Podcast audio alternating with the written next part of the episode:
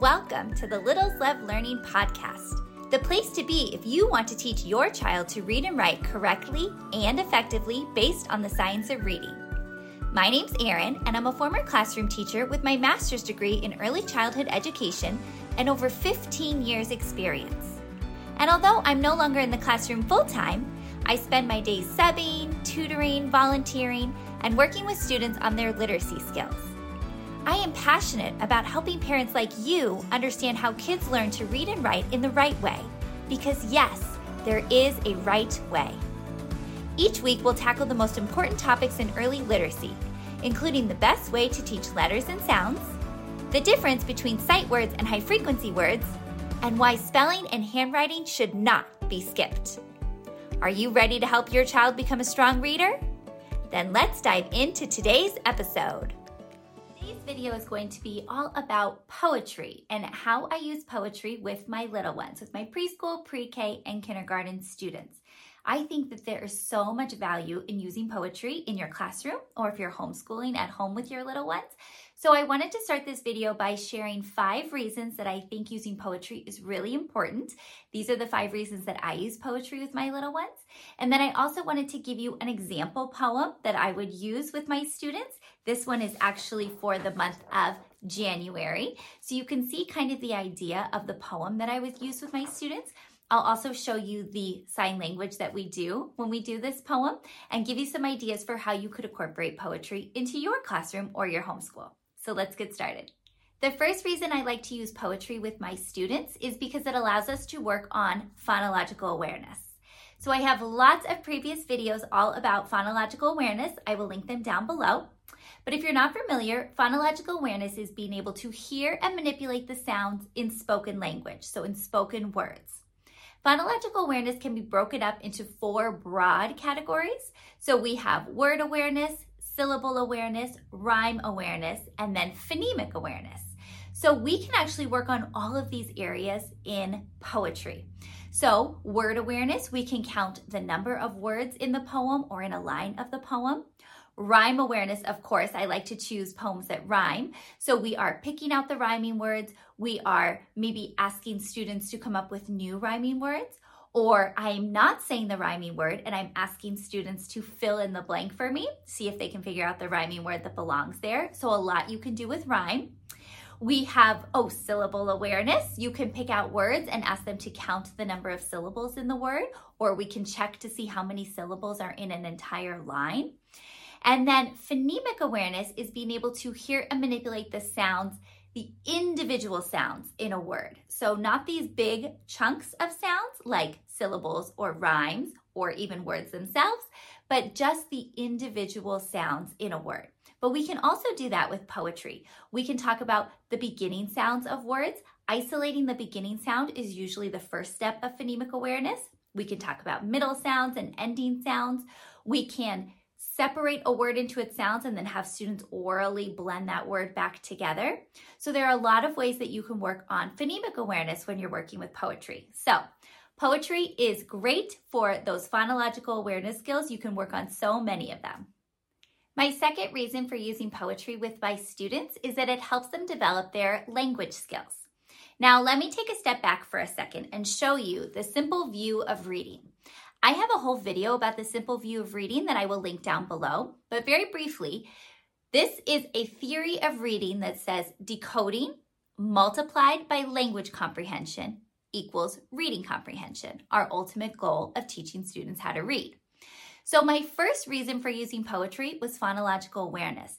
That is going to help students with their decoding skills because they're working on being able to hear and manipulate the sounds of words. They're going to eventually match those sounds to printed letters, and they're eventually going to be able to decode printed letters, words, into text. So, phonological awareness is going to help with that decoding piece. So, my second reason for using poetry is this right, right here, this language comprehension piece. This is the other side of the simple view of reading.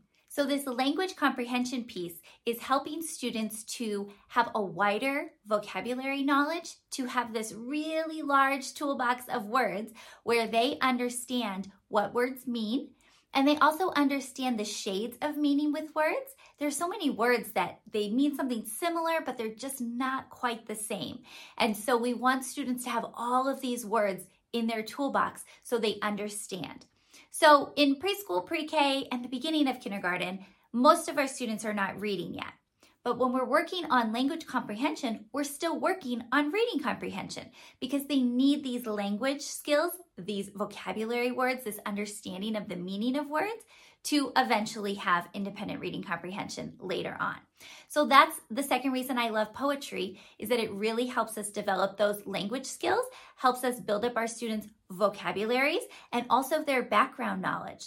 I like to pick poems that go along with either the month or the season or a holiday or something to do, something similar that has to do with that time of year. And that way it's really tapping in and activating their prior knowledge. What do they know about this topic? What is this poem bringing into them that they didn't already know? So it's building that background knowledge, which again is going to help them with their language comprehension, which eventually helps with reading comprehension. So it all works together.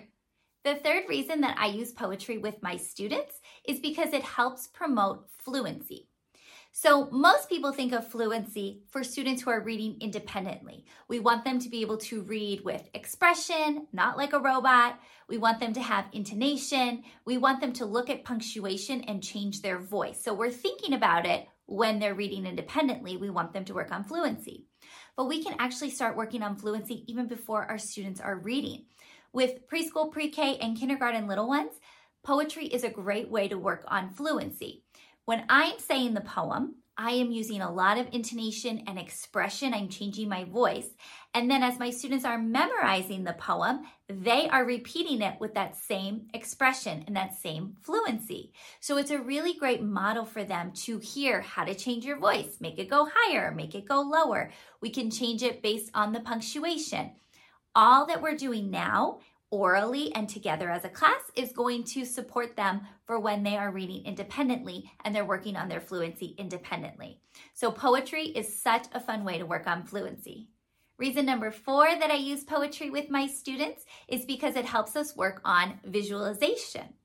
So, visualization seems like it might be an easy skill to have students create mental pictures in their mind of what they hear, but sometimes it can be a bit tricky.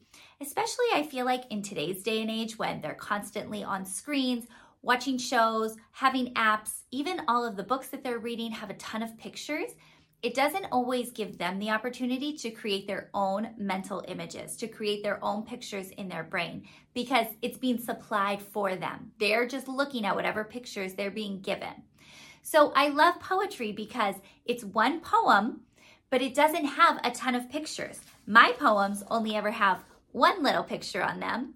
So it might spark a little bit of a mental image, but they have to come up with the rest. So as we're reading the poem, they have to close their eyes and they have to come up with these mental images of what is happening in the poem and see if their mental image is the same or different as somebody else's in the class. Visualizing is going to be a really important skill when they're working on reading comprehension later on, especially when they get into those older grades and they don't have pictures. Part of reading is being able to create those mental images because it helps us with comprehension. So we want to start working on that now. Poetry is a great way to do that because the pictures are not there. It's not supplied for them. They have to come up with them themselves. And the fifth reason that I love using poetry with my students is that I pair poetry with sign language. So I love teaching my students sign language. I think it is so amazing for them to be able to pair words with signs. It makes it really hands-on and multisensory. It's also creating new neural pathways in their brain, which I think is so powerful. We really want to help our students work on their brain elasticity, making sure that they are developing new connections we're really strengthening their brain that way and challenging them in new ways. So I use poetry paired with sign language to help improve those skills. So just a recap of the five reasons that I like to use poetry, all of them are related to reading comprehension. Even though they are not reading independently yet, and even though I'm not expecting them to read this poem, I'm just saying it out loud, it is going to help them with their reading comprehension later on. So I talked about phonological awareness skills, so crucial with reading comprehension. language and vocabulary development, so crucial with reading comprehension. Fluency, that's going to be a big one as they get older. Visualizing, also very important for reading comprehension. And then I like sign language because it's really helping strengthen their brains, strengthen those connections in their brains. So, those are the five reasons that I use poetry in my classroom. And now I am going to share with you a poem example that I would use with my students. I'm going to show you the sign language and then give you some ideas for how you could use it in your classroom. This is the January poem of the month that I use with my students, and it's called There Was a Little Penguin. So I'm going to recite this poem for you and do the sign language so that you can see how I would teach my students. Ready? Here we go.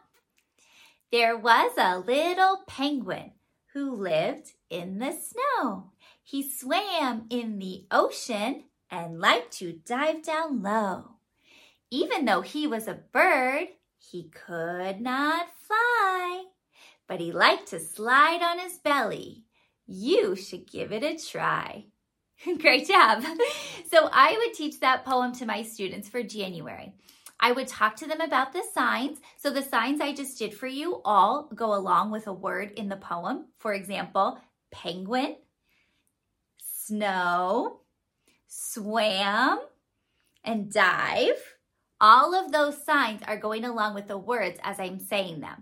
So not only are they learning the signs for the words, but it's helping them remember the poem as well because they have that physical motion that they're doing that goes along with the poem.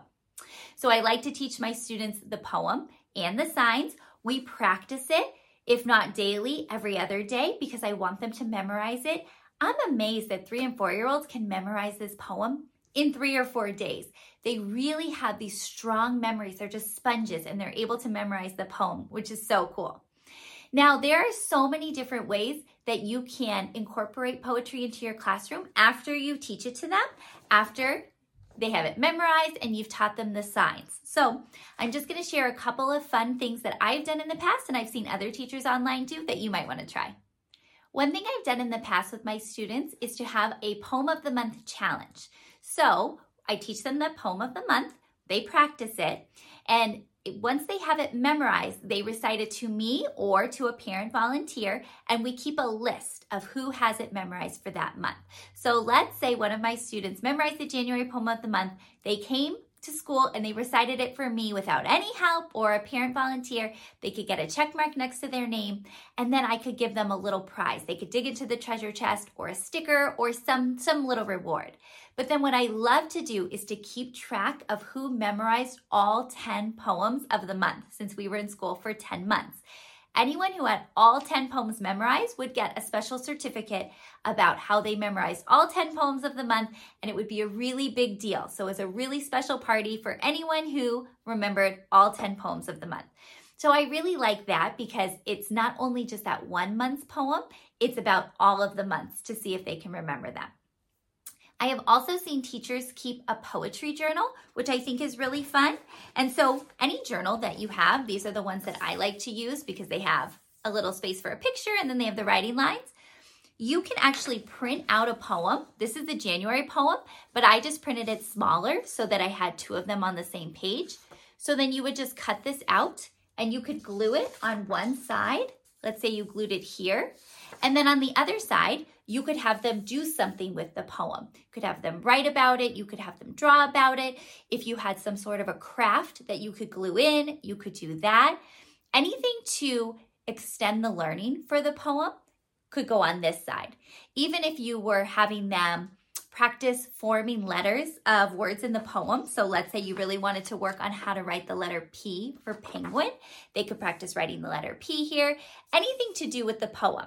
But it could be glued here so you just print it out smaller, two to a page, glue it here, and then you would have some sort of extension activity or idea on this side. And this would be really cool because then you would have all of the poems for the whole year in one spot. So then at the end of the year, it would make a really great keepsake for the parents. The students would get a copy of the poem that they would get to keep, and then the parents would get to see their great extension work that went along with it. So that could be really fun too. If you have any ideas about how you use poetry or a poem of the month, or even some people do a poem of the week in your classroom or with your students, please comment down below and share. I would love to get some more ideas for how to use poetry. And I know anyone else who watches this video would appreciate the ideas as well. So comment below if you have some suggestions. I hope those ideas were helpful for you. If you are ready to get started using poetry in your classroom or with your homeschool or with your little ones at home, I do have a resource to share with you. So I showed you my January poem of the month. I actually have a pack that has one poem for every month of the year. It's called the Poem of the Month Pack. And it's really helpful because then you don't have to go searching Google to try to find appropriate poems that are short enough and that have words that are not too complex or topics that are too abstract. These are all perfect for preschool, pre K, and kindergarten little ones. So when you purchase the Poem of the Month pack, not only do you get the poem for each month, but you also get a link to watch a video of me teaching how to do the sign language that goes along with that poem. So if you're teaching in a classroom, you can put me right on the smartboard and I can teach your students what the signs are, or you can just watch me learn the signs and then teach your students yourselves. You don't even have to do all the signs that I do. If you just want to pick and choose a couple signs, maybe you want to modify it, that's great too. But the video that comes with the Poem of the Month pack is really helpful because that way you'll get some ideas for maybe some signs you could do with that poem. Thank you so much for joining me in today's episode. For more information on helping your child learn to read, head over to my website, littleslovelearning.com. While you're there, don't forget to join my email list so you stay up to date with all things early literacy. You can also find me over on Instagram at Littles Love Learning Blog. Happy learning!